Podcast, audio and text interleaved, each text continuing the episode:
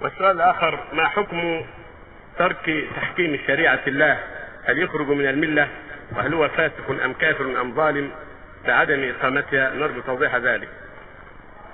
عدم تحكيم شريعة الله على نوعين كما قال السلف رحمة الله عليهم كابن عباس وغيره.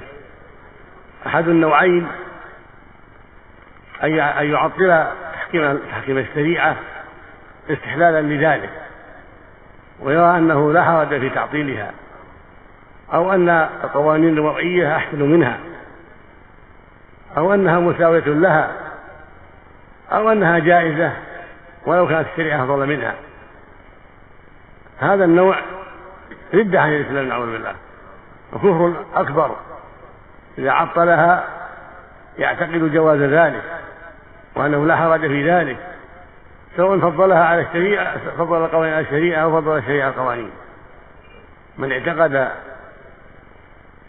جواز تحكيم غير الشريعة من قوانين الناس وأنه لا حرج في ذلك كي يحكم الناس القوانين التي يريدون. هذا كفر أكبر وفساد أكبر. والناس في هذا على أقسام منهم من يقول الشريعة أفضل ولكن لا بأس بتحكيم القوانين. ومنهم من يقول القوانين أولى بالناس وأنفع للناس من الشريعة وهذا أقرأ أدهى وأمر. ومنهم من يسوي بينهما يعني لا فرق.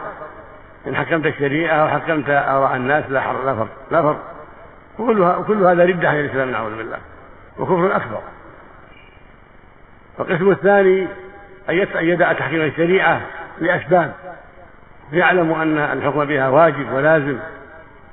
ويجب على الدول وعلى غيرها تحكيم الشريعة ولكن قد يعطلها لأسباب إما خوف من كذا أو خوف من كذا أو لأجل كذا وكذا.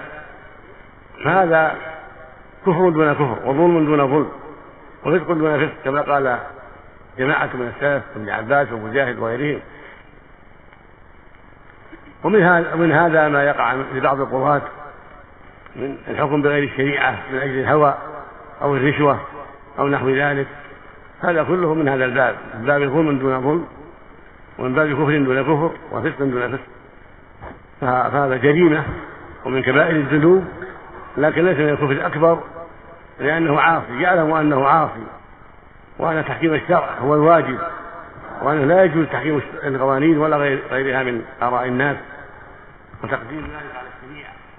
ولكن قد يدع تحكيم الشريعة لهوى أو وهو يعلم أنه عاصي بذلك وأنه مجرم بذلك هذا قد عصى الله ورسوله وأتى جريمة عظيمة وكبيرة من الكبائر ولكن ليس ذلك من باب الردة. نعم.